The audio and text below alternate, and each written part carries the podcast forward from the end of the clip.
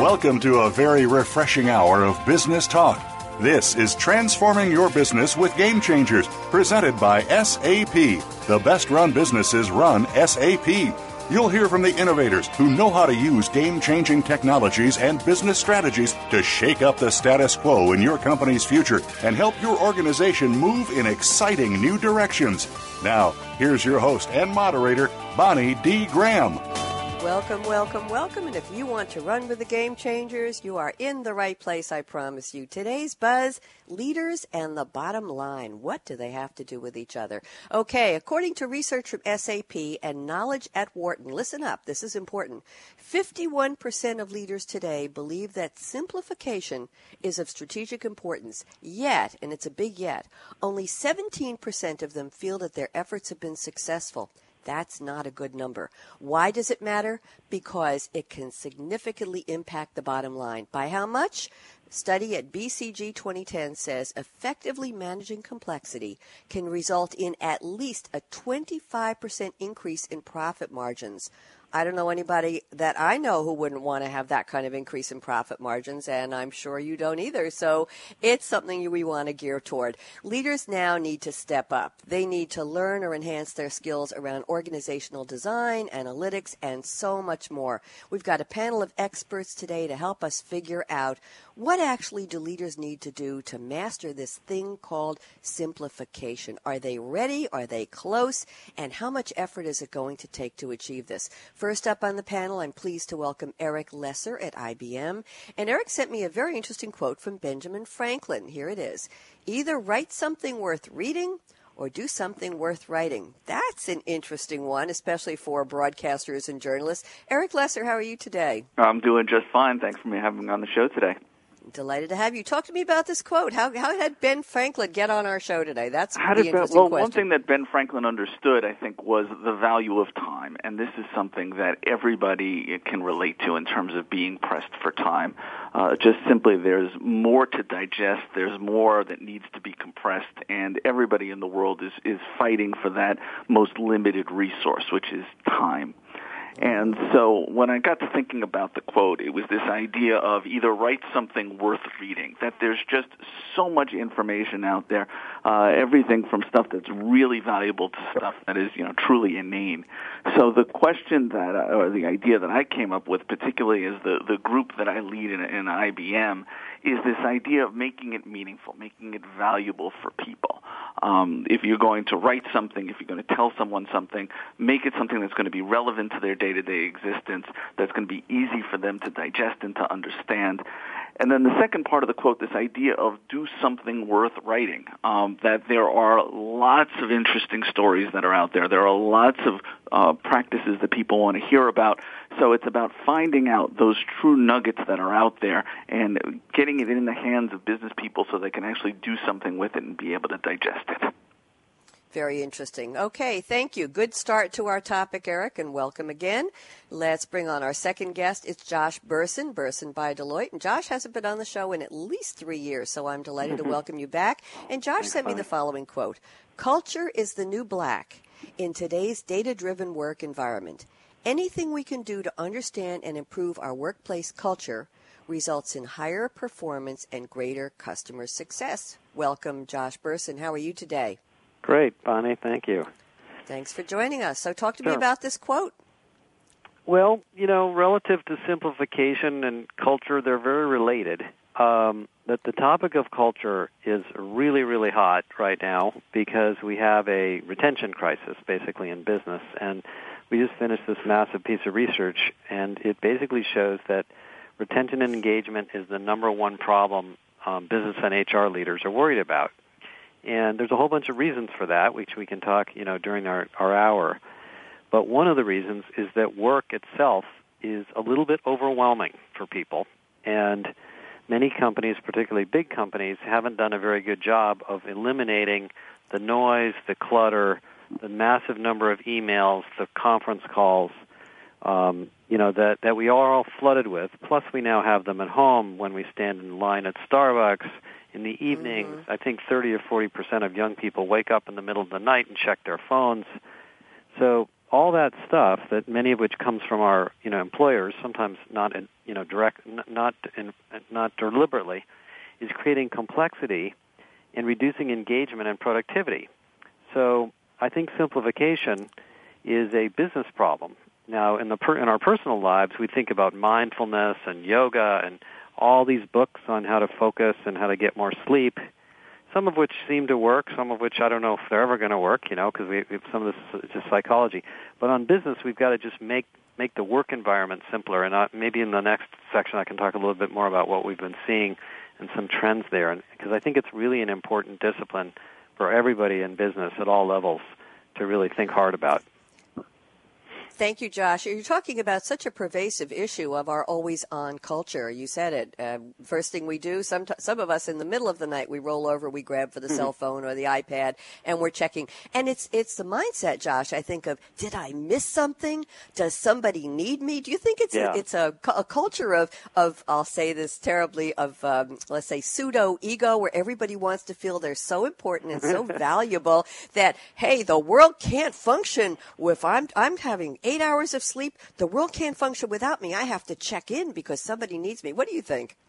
Well, you know, it's, the kids call it FOMO, fear fear of missing out, and I think it, you know that that's a teenager term, but it's it's absolutely a human nature um, for for people. I think it's a general human trend is that if there's something going on that I either need to be involved in, should be involved in, or maybe you know will be will be hurt by not being involved in, then I'm going to pay attention.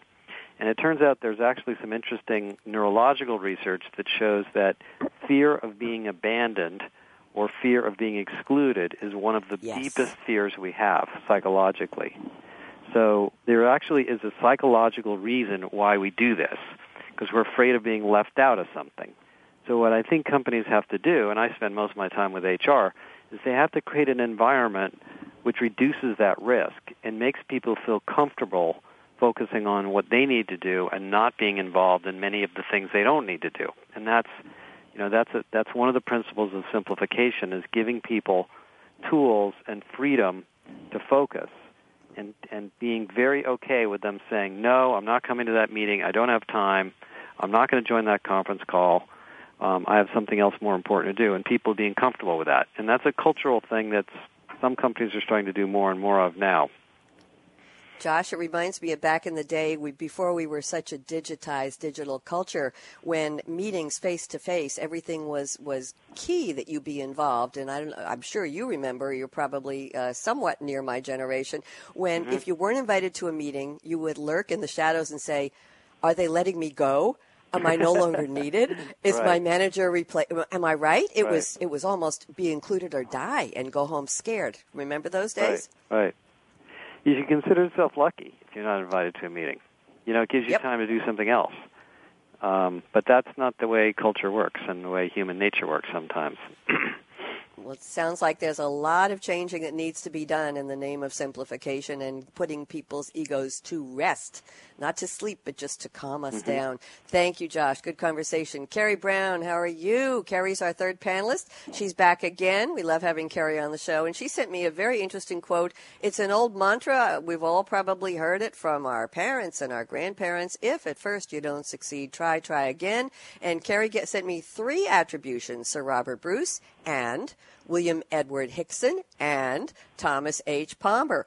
Will the real owner of this quote please stand up? Carrie Brown, how are you? I'm well, thank you, Bonnie. Thank you for having me again. Delighted. Talk to me about this quote. So it was interesting, and I know you always check my quotes to make sure that they're accurate. So I checked my own quote this time, and that's how I found out it had so many attributes. And in fact, the the source that I know it from is Sir Robert Bruce. My parents are British, and as a child, we would travel to England to visit relatives. And I remember sitting in a little tiny pub somewhere in uh, the, the southwest of England, and on the wall it said, this is where Sir Robert Bruce came up with his quote, if at first you don't succeed, try, try again. And if you Google it, and uh, uh, GTS is another teenage uh, thing, it's, it's Google that stuff, probably a different term at the end. If you Google it, you find that the legend is true to what I got told, which is he came up with it as he watched a spider try to weave his web. And he'd watch him go back and forth and back and forth. He missed, he'd continue to try and try again. And so when I was thinking today about simplification and about leadership, it's really a combination of two things when I look at that story. One is the tenacity it takes, and if it doesn't work, just try again. And we we all keep trying to find a different answer to how to do something that really is as complex as a spider web.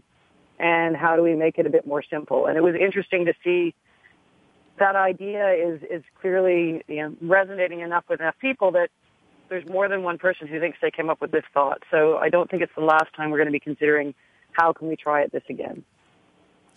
Carrie, I have one more attribution I think you're going to love. It's on Brainy Quote. If at first you don't succeed, try, try again. Here's the rest of it. Then quit. There's no point in being a damn fool about it. Any clue who said that? I have it right here. Anybody want to guess who said that one? Somebody from show business. Somebody very big and bold and over the top and bigger than life and from many, many years ago. Anybody?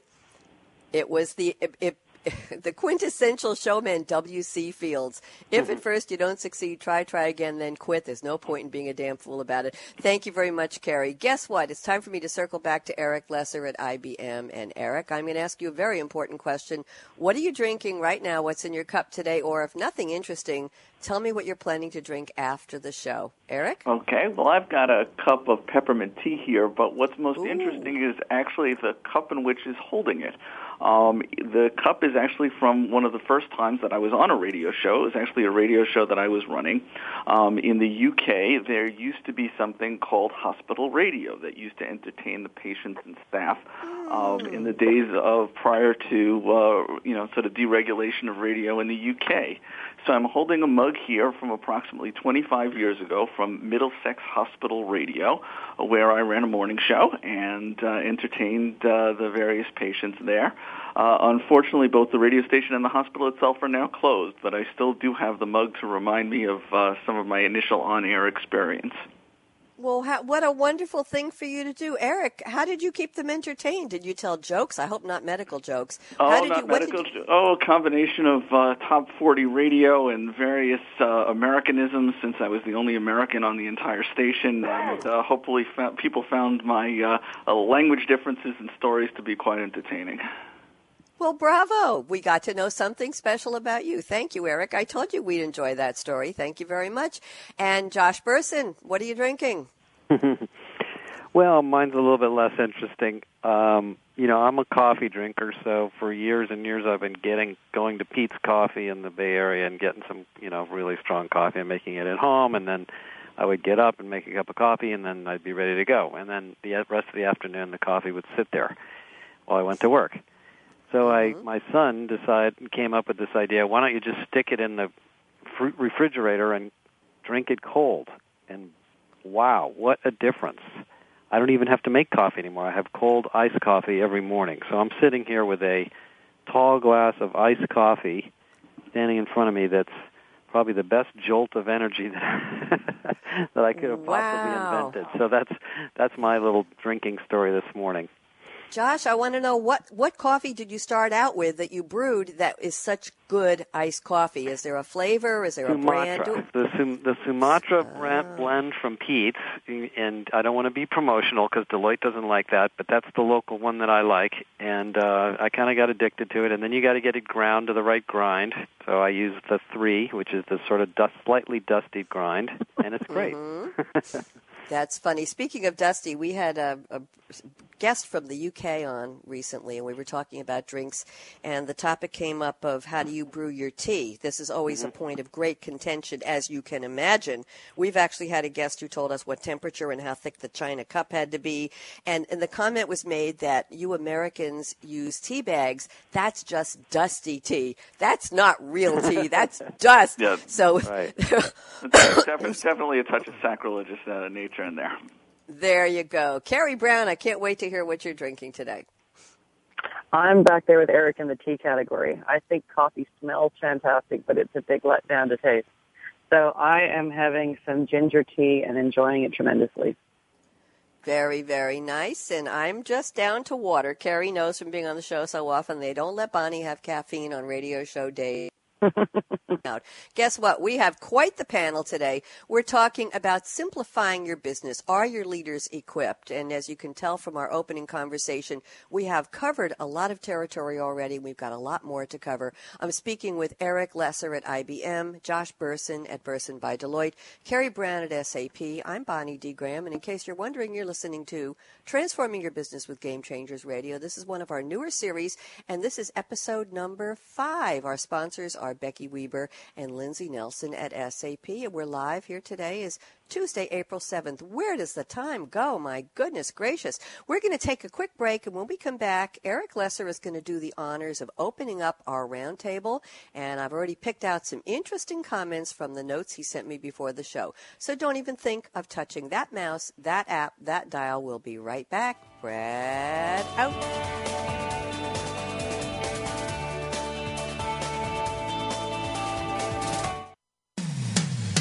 When it comes to business, you'll find the experts here. Voice America Business Network.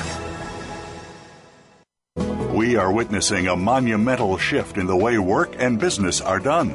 Leaders are looking to radically simplify their organizations while simultaneously engaging and empowering employees to achieve more. These leaders are also seeking to leverage exciting innovations born from interactions between people, businesses, and things in our newly responsive and intelligent, hyper-connected, networked global economy. Join our experts as they analyze and discuss how leaders and their teams can help shape the future of change. When it comes to business, you'll find the experts here. Voice America Business Network.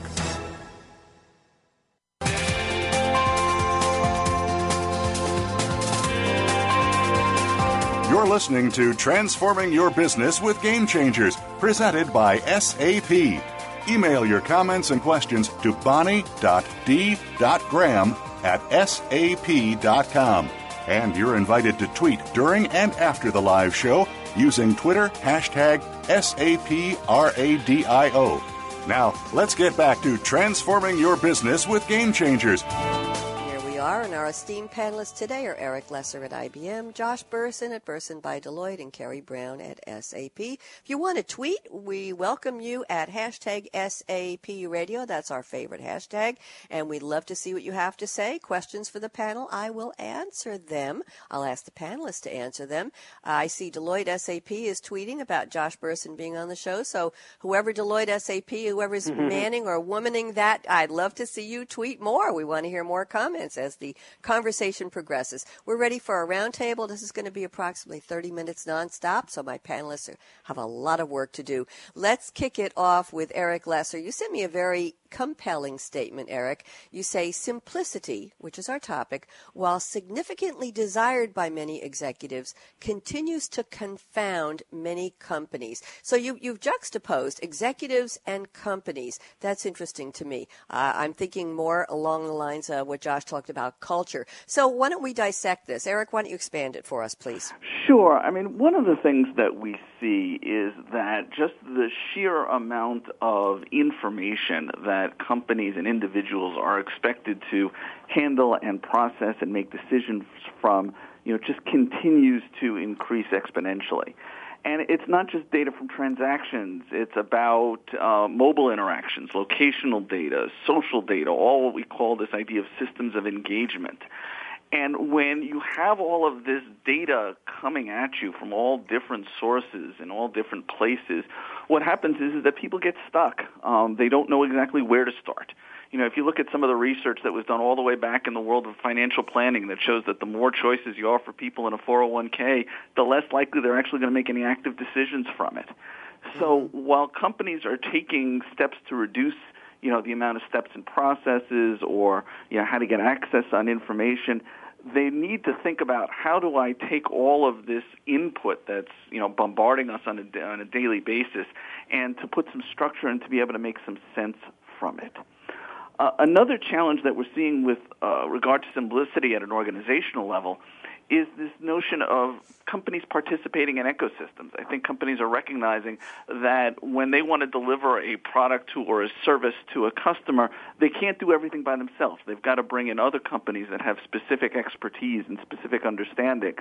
And so it's not just about what's going on within your four walls, but it's the coordination of uh, a whole mass of different companies, some big, some small, some local, some international, and being able to coordinate all and orchestrate all of these different players makes simplicity more challenging at times. Mm-hmm. And, and we've seen lots of examples of companies trying to do all sorts of things to simplify. I mean, this goes back all the way to the, you know, if we go back to the late 90s with the whole process improvement move, movement and trying to reduce the amount of steps that it takes uh, to get something done. Uh, we also saw the growth of employee and managerial self-service uh, so that you know taking information and putting it in the hands of people when they wanted to use it and how they wanted to use it.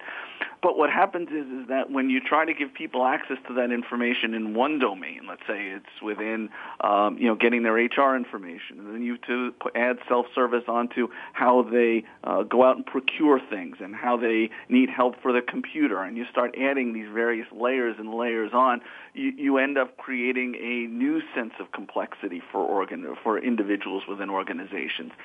So I think this idea of the flood of information, the need to coordinate uh, across organizational boundaries, and this sort of movement of work uh, towards the employee, giving the employee more responsibility, all of those things put together makes it difficult for people sometimes to sort of just make sense of the world and be able to get things done what they need to get done.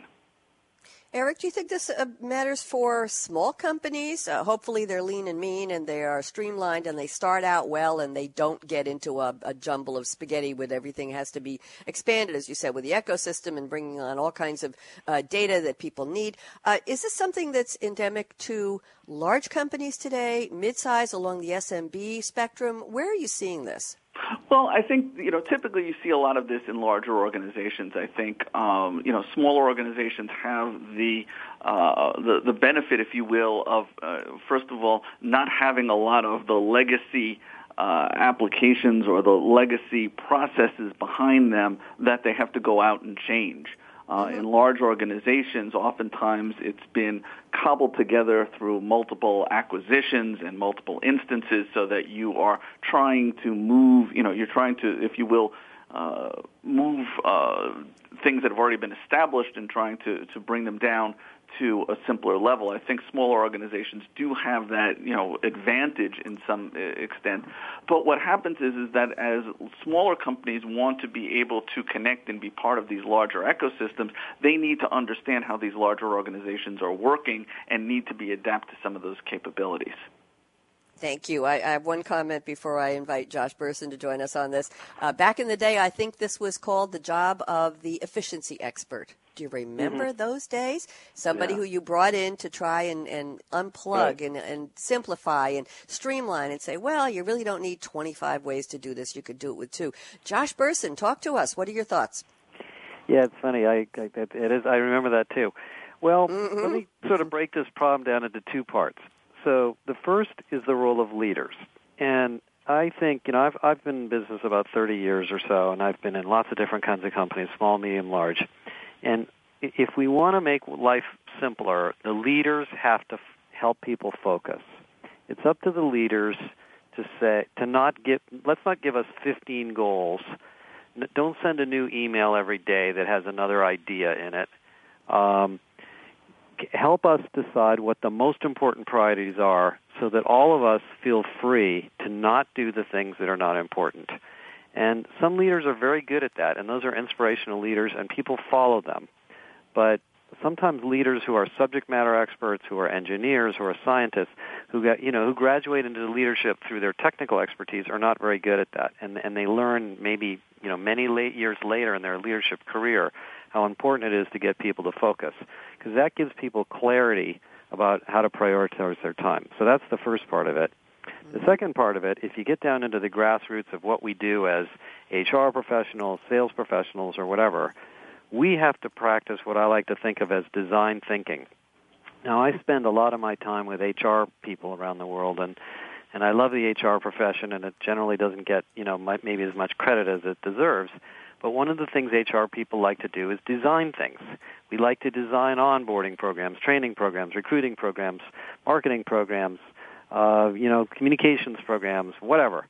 And we sit down and we design these things, and maybe we'll build a competency model, and then we'll have all sorts of steps. And pretty soon it's gotten really complicated, and we've kind of lost track of what it's going to be like for this poor person to take it, but we're caught up in the elegance of the program itself. Mm-hmm. We can't do that anymore people don't have time. we have to learn how to take, you know, the seven step program and make it the three step program. One of the best examples of this that's a crusade that's going through business today is simplifying performance management.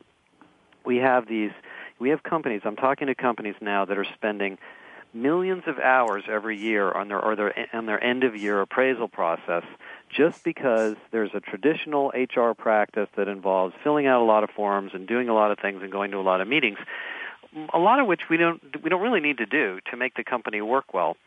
And so we those of us that are in functional roles, we have to really be vigilant about designing things that are simple, and that's not easy to do. Um, being simple is not being simplistic. It's reducing the things that are not necessary. It's reducing clutter. And so I think there's a role for leaders to give us guidance and direction, and then there's another role for those of us that are, you know, sort of more of the doers to, you know, really work hard not to make life complex. Um, and you know, I think this is a big thing. You know, I, I'll say one more thing, and then we can, you know, move on to the next topic or next person. Yeah. But you know, if you look at software, I'll give you an example. The most mm-hmm. valuable, pub, you know, companies now, software products in the market are products that do only one thing. You look at hmm. Snapchat, you look at Twitter, you look at um, all these tools that people are one about that become billion dollar companies so fast. It's because they're so simple to use that people use them a lot. And there's a message there. They don't have hundreds of features and hundreds of options because people don't have time to even figure out what they are. So this this is a discipline that that we're, that's going going through products, through business, through the way HR works, um, virtually everything that happens. And uh, I think it's a really important new discipline within business that we all have to learn more about. Thank you, Josh. Great points. Carrie Brown, sure. join us. Thoughts? Oh, it's so nice to listen to these gentlemen. I love their segue for, for where I was thinking as we spoke. First off, when I was listening to Eric and your question of is it large organizations, I think to some degree, yes, it is large organizations that suffer from lack of simplicity because smaller organizations have the freedom to design freely and to design with a clean slate. And I was reminded yesterday, I was at the D School, the design school at Stanford with Sam Yen, our chief design officer, mm-hmm. and he shared the story of how the school got built where Hasso Plattner read an article about design thinking. So th- thank you, Josh, as he moved into that. Uh-huh. Where it reminded him of what it was like when he started the organization with four people and the freedom with which they could design and organization and how over time we have, as a rigorous German company, become more complex versus simple and needed to address that. And so it really becomes an unraveling of that web of of layers of content that make sense at the time, but over time become sort of unwieldy. And I think what's interesting now is we have an opportunity. If you look at the influencers to culture that are happening, the demographic shift that's focus on talent, is how do we look at the the fresh air or the freedoms that may come with having a different population walk in who has a different viewpoint on the workforce and on the way we work. And so some of what we all have, people are protecting those layers that they built that they're so proud of. And we have an opportunity now, both from a technological perspective, to run our businesses differently because technology continues to accelerate and provide magnified different opportunities but then it's how to make the right choices. And I, I like your comment on, on apps, but we spoke yesterday at a meeting, and one of the things we talked about, I got asked as we are prepping for Sapphire on simplicity. And the analogy I used was think of those apps. So those apps that you mentioned that each of us have that we like. Think of if one family had to all use the same apps. And then think of if one neighborhood had to all use the same apps. And then one city and so on. And you think of the size of an enterprise and the challenge is how do we provide that elegant solution with beautiful design, with beautiful functionality that is suitable to such a large population. And that's, I think, the interesting tug of war from the influence of technology on how do we provide simplicity where all of us are wanting to see that ease of use, that ease of work, yet with entirely uh, broad-ranging populations in the workforce. Thank you, you know, Carrie. Go ahead. One, can I make one comment? You know, one of the sure. things I think we all have to learn for those of us that are inside companies is we have to measure the success of whatever we do by adoption. So if we do something and nobody uses it, telling them to use it, making them use it, forcing them to use it is not the answer. The answer is make it so easy they want to use it. Mm-hmm. That's the way the I internet so works agree. now. well, I, I actually there's a there's an equation that I have been socializing inside and outside SAP for the last year, and it was UX, so user experience, equals UI, the, the user interface, plus user adoption. And my reason for doing that is a beautiful UI does not equal a beautiful experience. It's absolutely adoption and how people do their jobs is what demonstrates that they can simply and elegantly and efficiently get their work done. Yeah. Great points. Eric Lesser, you, we started this thread with you. You want to chime in on uh, all the great points that Josh and Carrie just added? Yeah, sure, absolutely. And I think with this whole idea of adoption, one of the the areas where I think it's become very interesting is this whole idea of visualization. How do you make it easy? Because the the amount of things that people have to do and the amount of data that they have to process, that's not going away. That's going to continue to increase. So one of the things that we've seen in some of our research is the importance of visualization. How do you make it easier or digestible to take all of this stream of information and find new and interesting ways of displaying it that's going to catch people's attention? Uh, we just did a study on the whole world of workforce analytics, and one of the things we were actually surprised to see was for people who didn't grow up in a world where they were dealing with statistics on a regular basis was the importance of how do I display this new information? How do I display these new insights in ways that's easy for people to understand and digest? So I think there's a whole, you know, the whole world of, you know, graphical design is, is going to continue to think of new and interesting ways of helping people you know, sort of swallow and understand this, you know, shift in all of the data that's coming at them on an ongoing basis. Thank you, Eric. Josh or you know, Carrie, one, go one, ahead. I was going to say one of the things I think we got to that makes it's. I, I think the problem is not. You know, usually you don't get the design right, and and I'm not a design guru, but I've done some of it. It's iterative. So so you like you design something, you think it's easy to use, you show it to people, you find out they don't click on this button ever. They've never clicked on it. Okay, so let's get mm-hmm. rid of it. You know, it's it, we have to kind of use that approach as opposed to you know when I studied engineering, I studied engineering in college. I studied mechanical engineering, and they have this concept in physics called entropy, which is you know like everything gets more complicated all the time. And so the opposite approach as well. They didn't click on this button. Let's add that button. Let's make this one red. Let's make this one white. And and that's, as Eric was saying, this idea of visualization and simplicity. It's it takes time. And you know, I I think. I mean, I'm not a graphic designer, but I really think we have to be very become very focused on it.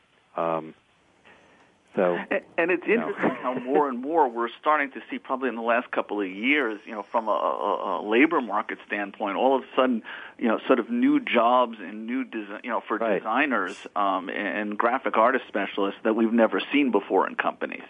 Mm-hmm. Um, you know, if you think of the growth of digital agencies that are out there, all of a sudden, a lot of these type of uh, skills, um, all of a sudden there's a new market for people who are coming out with these kinds of capabilities. Have mm-hmm. you seen that, Josh, in some of your yeah, work? Yeah, absolutely. It's it's we we had to, we had graphic designers and people that work for us, and and they became user. Now I think they're called user experience designers, UX. I don't yes. know. They keep changing the name, but it's definitely it, hot. It, it's, it's funny. It's almost like there have been parallels almost with the world of data scientists. You know, we talked about in in the past data scientists being in a in a back room that they only let out for you know fresh air once in a while, and now data scientists obviously become a very prominent uh, position in many organizations. And so you sort of see with the you know the the increase in the amount of data and the ability and the need to be able to digest that data to take action on it, you see the growth of importance in both the, the data scientist roles, but also in this graphic and this user experience roles. Right. Guess what? I'm going to move in a slightly different direction here. I'm looking at Josh Bersin's notes before the show. And Josh, you have an interesting point here. We haven't brought up the M word yet. I was listening carefully and I didn't hear it. So let me read this. I call it the M word. Organizations today are catching up to the new world of work, often being reinvented by millennials. And you mm-hmm. add, it's time to reinvent the workplace and how organizations function with a focus on transparency, simplicity, sound leadership, and continuous growth. That's a lot. Those 4 mm-hmm. elements are a lot. So are millennials driving this? Are they demanding it? Are they designing it? What's their role? Are they inspiring it, Josh? Well, millennials are the largest group in the workforce now, so they are the workforce. Um, you know, I, I don't think we need to talk about them as them anymore. Um, and uh, they grew up, you know, over the last 15 years with Facebook, Twitter, LinkedIn, mobile phones, you know, Snapchat, whatever it was. So they believe they expect to be able to communicate rapidly. They expect to be able to get feedback. Um, they they say 80% of millennials want to give their bosses performance appraisals. Um, they um, want to be creative. 70 some odd percent want to have jobs where they get to create things at work, which is great. You know, I mean, everybody wants to do that. So they they've kind of grown up in this, and and they expect information at their fingertips. If they want to learn something, they expect able to go online and find a video of somebody that teaches them how to do it. So they've put a lot of pressures and expectations on big corporations that you know people maybe my age never we had different expectations, but um, so they are pushing things, and you know companies, in, particularly in the Silicon Valley or in tech industries, are finding that um, people will leave a company that doesn't have a work environment that has these aspects of culture and transparency and open communication, and they'll try to find one. And they really relate to their team, not just the brand. So, you know, you may want to work for a certain company because that has a great brand, but if you go to work there and then the job isn't that great, and these other attributes are not there, you can go on to LinkedIn or Indeed or Glassdoor and find another job pretty fast. You know, it, it used to be very, very hard to go look for work. Now it's really not. So it's much, much more job mobility. So I think they've they've really um, upped the game on this issue of engagement and culture, and that's the reason it scored so high in this survey. As I think the expectations of work and the work environment are different, and and they're they're not you know they're not they're not weird. They're just you know they're just a little bit different mm-hmm. because of the way young people have grown up. Uh, this is Eric. I, I think yeah. from from some research that we've done on millennials, what we found is is that millennials have certainly brought a lot of these ideas into the workplace. But what we're also seeing is is that the Gen X and the baby boomers are catching up with this stuff pretty quickly as well. Um, you know, when we look at the ideas and, and some of the ways that millennials feel about work and how they uh, interact with others in the workplace, what we find is is that actually there are uh, the the Gen X people are are operating much in the same or similar ways. Uh, baby boomers also in many situations. So that when it comes to things about you know adoption of new technology, um, the need to find uh, meaning at work, the reasons that people are staying or leaving jobs. Many of those trends are very similar now across millennials and you know their their older peers. Now, part of that is because, again, millennials, as Josh said, have been now in the workforce for a while, have brought these ideas. But I think a lot of these ideas have spread very, very rapidly so that it's not just about different generations in the workforce, it's about the workforce itself. This is Carrie Carrie. Our research yeah, is Carrie. finding the same thing. But there's definitely there's almost a myth that millennials are that different anymore. It's really all about all of us. And I think what's interesting is we've had a, a, luxury, if you will, or a situation of so many years of a fairly static workforce. We've had a large population who's been in the workforce and perhaps they've changed from company to company, but they've changed with fairly similar skill sets and fairly similar patterns of work. And with the bigger shift and the technology magnification in the workforce. It's changed how we learn, how we communicate, how we function, and all of the, those aspects are really what's changing us to where we need to figure out how to respond to that. I find what's interesting too, though, is that companies like Zappos, where they now have a holacracy and they're sort of dismantling the structure of, of organizations. And whether or not that is replicable at most major organizations is debatable, but if you look within teams, you're finding much more of a project orientation in a lot of organizations. And you're finding much more of a, a flattening of those groups where each of the roles get played in a much more project-like setting, even within a larger hierarchy in a company. Josh or Eric, thoughts yeah, on what you know, Carrie I, said? I, I want to say, so, listen, I've been to Zappos and I've met those guys. They're great. I don't think that's for everybody myself. I, I think most people actually kind of like to know their job and what they're being expected mm-hmm. to do. and you know, there's Mhm. people that like this totally unstructured kind of free environment, which is that Zappos is a little bit more like that. Um, but I actually think clarity is is very valuable, and it gets back to what we talked about in the very beginning of the call, which is leadership. I think you know every company seems to have this continuous challenge of taking people and moving them into leadership roles and teaching them what it means to be a leader.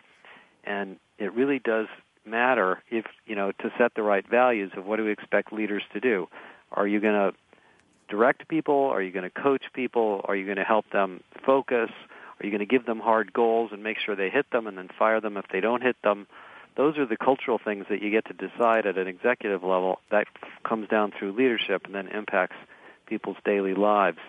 I'm interesting to see if this holacracy thing goes anywhere. I think it's going to die myself. I, I don't. I don't think it's going to take off. But it's an interesting conversation.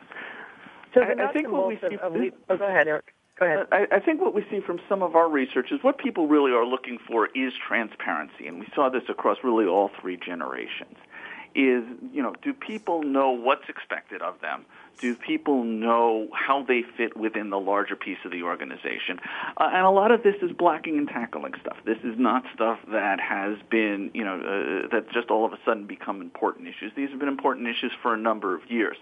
But I think as you know, the trend for more information to be available, people want to see how they fit within this larger piece of the organization.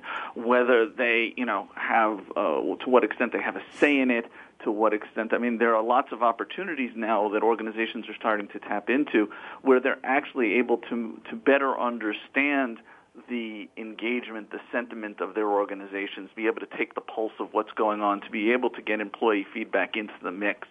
So I think employees are looking for that kind of transparency and that kind of dialogue within organizations, but mostly they're looking for guidance, as Josh has said, about what's my expectation, what am I being asked to do, and how does it fit into the larger puzzle. Mm-hmm. And, and what points. I would add is, and how do I do it? So if you yeah. look at all of those scenarios, I completely agree that people would like clarity. I think one of the challenges is we look at people changing roles so rapidly. We have ill-equipped managers and leaders because they haven't done it before, whereas we've had historically people who've been in those roles, and we have lots of people taking on jobs where they don't have the skill set, and where we've had a situation where organizations haven't invested a lot in their people. They haven't invested a lot in learning. And so there's an opportunity really and a, a gap frankly, a void that needs to be filled to equip those managers to turn them into leaders or at a minimum into managers. And as people come in to give them some knowledge, learning capabilities, all of those skills in order to execute well. Because we're hiring people now with the aptitude to do work versus necessarily the experience of having done it for five, seven, ten years. Mm-hmm. Carrie, I'm looking at your notes from before the show, and I found find something very interesting along our topic of demographics. Let me read this, and why don't you go with it? You say, with such a dramatic shift in demographics facing organizations today, here's the key: the leadership gap will be challenged with the continually increasing departure of current leaders in the next five to ten years. Talk to me, Carrie. It's really continuing on from what I was saying a moment ago that we have such, you know, while yes, the larger part of the workforce is millennials, the larger part of the workforce making decisions is still boomers. And so when you look at organizations and how they're shaping their culture and changing their culture, the shift that's going to occur fairly dramatically is as the millennials become not only individual contributors but managers and leaders more and more, we're going to see an opportunity to find out what have we been doing that really was unnecessary. So I was speaking with Dan Morales yesterday, the CIO of eBay, and he was talking about his children and they needed some help on their computer and getting their computer working. And he looked at me and he said, Microsoft Office isn't on your computer. What happened to it? And they said, oh, Dad, that's for old people. We just put it on Google. And so that he, he couldn't, you know, you think of all of us and how much we do at work. Imagining doing a lot of our quote work without using some of the basic tools is a complete shift in a work behavior and a work pattern. So when you look at the the ways that we are choosing to work now and the opportunities we have, it's going to be really interesting, I think, to find what millennials will bring in terms of saying, you know what, that was unnecessary. We can just stop doing that. And the things that we will find we had no idea could really be done so differently because we've just been doing what we're familiar with. Eric Lesser, thoughts? You know, it's interesting that we talk about, uh, you know, the boomers sort of exiting the workforce because this has been a topic that we've been, you know, sort of wrestling with for the last 10 years and due to a variety of economic circumstance, uh, we haven't seen leaders sort of exiting so quickly. Uh, but I think there's a, a real opportunity, I think, for people to be thinking about, you know, in this whole idea of simplicity is also how do you manage the, the, the complexity of just not only the multi generations in the workforce, but still the, the globalization, the internationalization of the workforce, and, and really more of the network view of the workforce. That you know companies are paying less and less attention to hierarchy, and more about this idea of network development. And so, how do you give people the right tools and capabilities to not only understand the composition of their networks, but also how you, you know, can influence network development, how you can make the right connections to get you to point A to point B within an organization or even beyond your organizational boundaries in order to get your work done more effectively. Josh? Well, the, yeah, the, the leadership challenge, as I said, I think really is there, and, and there is a generational shift. And, you know, it always sort of irks me when I go to these meetings and I go to HR meetings and I go to different meetings with business leaders, and everybody's in their 50s. And I'm like, what is, why are there no people in their 20s and 30s in these meetings? You know, where are they? Are they out there, you know, getting coffee for you guys? Um, we have to get we have to take young people and accelerate them into develop into leadership roles. And it, it happens in Silicon Valley but not in a lot of other companies. Much much more quickly. You learn leadership by doing it um, and observing other people do it. And given the, the rapid change in the number of people that are going to retire I think companies just have to accelerate it. I mean I have one piece of data. In this study we just did only 13% of the companies that responded stated that they had an active um, high-powered or, or effective program for building leadership among millennials. And that to me is kind of a disgrace. I mean, this is the future of the workforce. If you're not actively, you know, teaching and, and helping younger people take on leadership roles, whether they be functional leaders or, you know, people leaders, then, you know, you're going to get caught in this gap. And so I think it's absolutely time. it's time. Carrie, you started this thread. What are your thoughts? You want to close this one out? Absolutely, and, and, and Josh's point is similar to our research. When we looked at the missing goals, the missing aspects in the workforce around engagement and leadership and technology and talent, similar statistics. Only 34% of leaders really think that they're making good progress at building adequate leadership, and the the opportunity is so great. And I I think we've had the the luxury of having a large population who have that experience, who've learned management and leadership by doing and we need to really give the opportunity to a new generation of leaders and managers of whatever age to step into their shoes. Okay, um, Josh Bersin, I'm looking at your notes. There's something here you put in, in uh, you capitalize this term. I don't oh. know if we've covered this during the, the talk, but I, would like you to address it. You say the overwhelmed employee is now a problem in two thirds of all organizations, and you capped overwhelmed employee. Is this a mm-hmm. category now? a year ago when we did the human capital trends research, we, we had a theme. One of the ten themes was the overwhelmed employee, and everywhere I went, people wanted to talk about it. And and since then, you know, Arianna Huffington's written a book, and geez, there's there must be a hundred books on mindfulness and focus. So I think we've all been aw- been made aware of the damaging effect of technology but the technology companies are not slowing down. Now we've got watches that are on all the time that are telling us mm-hmm. what's going on, and GPS devices, and there's a flurry of, of really cool hot startups that are building real-time feedback tools that will allow employees to constantly feedback to their employers, you know, what they do and don't like about work. Um, there's this new cognitive techno- computing technology like the IBM Watson stuff, but it's even getting you know more compartmentized. Uh, companies have. Um, I went to a company the other day that has a heat detector in their retail stores to determine how many employees are in, in each aisle, so they can determine when to open up another checkout counter. So So this technology is just like everywhere. And um, I think we just have to teach ourselves, and maybe this is something that'll come in school. I don't know where people are going to learn it, how to shut it off. good good You luck turn with that, off the Eric. phone at night. Yeah, you, you know, it's interesting. Uh, I, as we were preparing for the show, I did a, a quick uh, and dirty Google search uh, using the technology, unfortunately, um, and, and, to, and entered the word life hack in there because you see this in all of these different articles. And the when I, I googled the, the search term life hack, it returned approximately 14 million references. Um, so everybody is looking for, you know, the next workaround, the easy way to do it. You know, finding, you know, what's the hidden instruction, you know, uh, to to find this on because there's no more instruction manuals anymore. There's, you know, people. Uh, it's all about, uh, you know, experience and doing. Um, so on one hand, there's a lot of. It's an interesting paradox because on one hand there are um, ways of doing things. You know, if you think about just uh, all of the Google videos on everything how you do from you know do-it-yourself home repair all the way to you know helping your kids with your homework. In some ways, it's a lot easier to get things done but that the sheer volume of what has to get done is making people just it creates very difficult situations for people.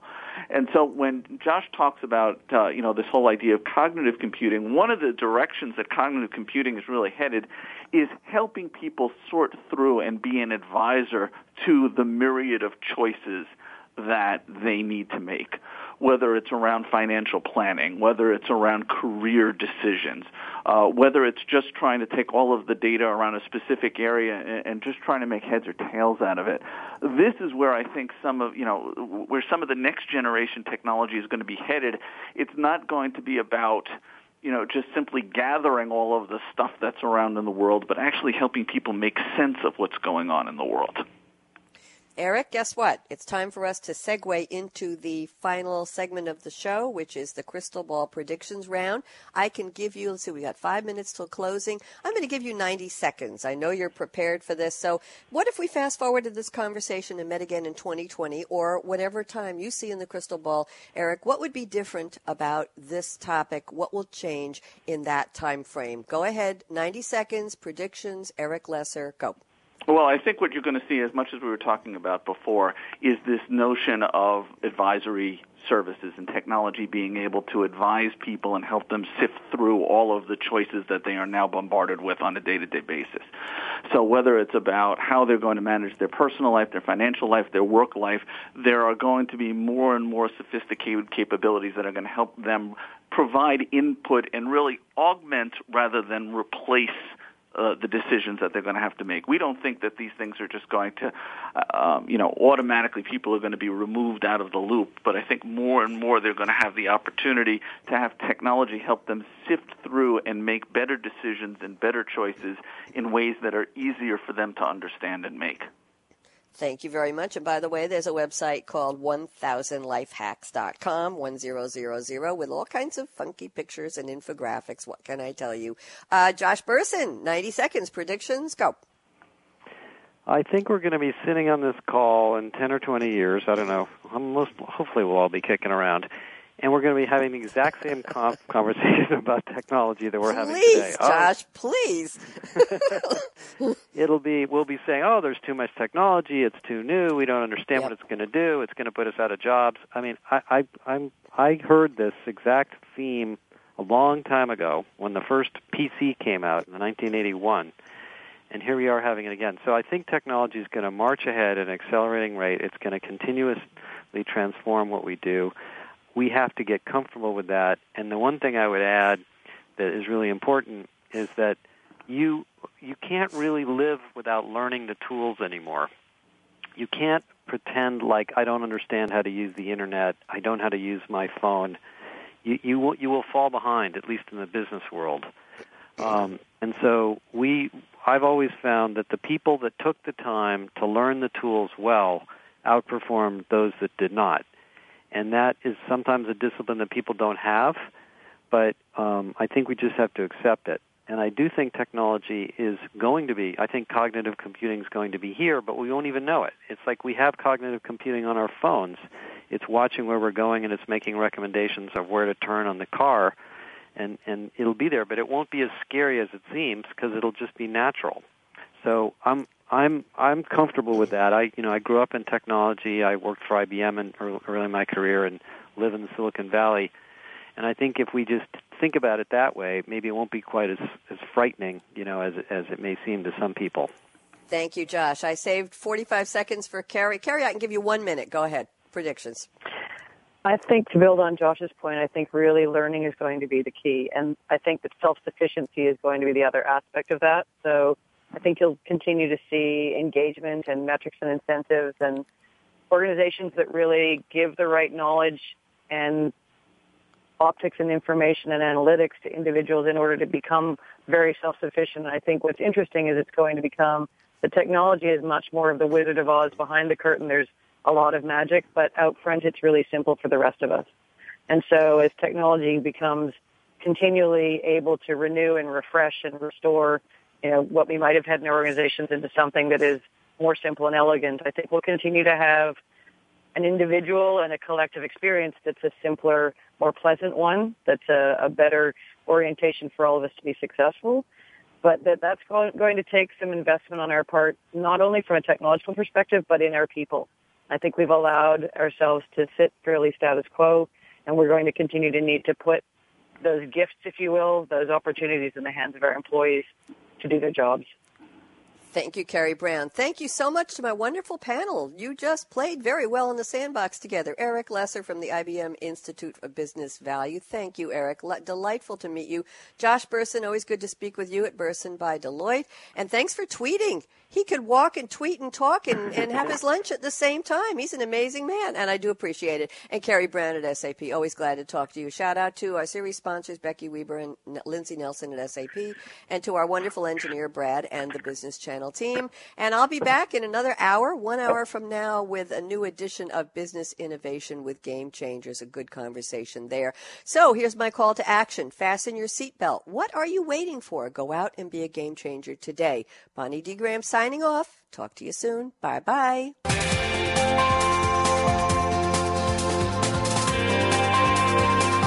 Thanks again for tuning in to Transforming Your Business with Game Changers, presented by SAP. The best run businesses run SAP. To keep the conversation going, tweet your questions and comments to Twitter, hashtag SAPRADIO. Please join host Bonnie D. Graham again on Tuesdays at 7 a.m. Pacific, 10 a.m. Eastern Time on the Business Channel. We wish you a positively game changing week.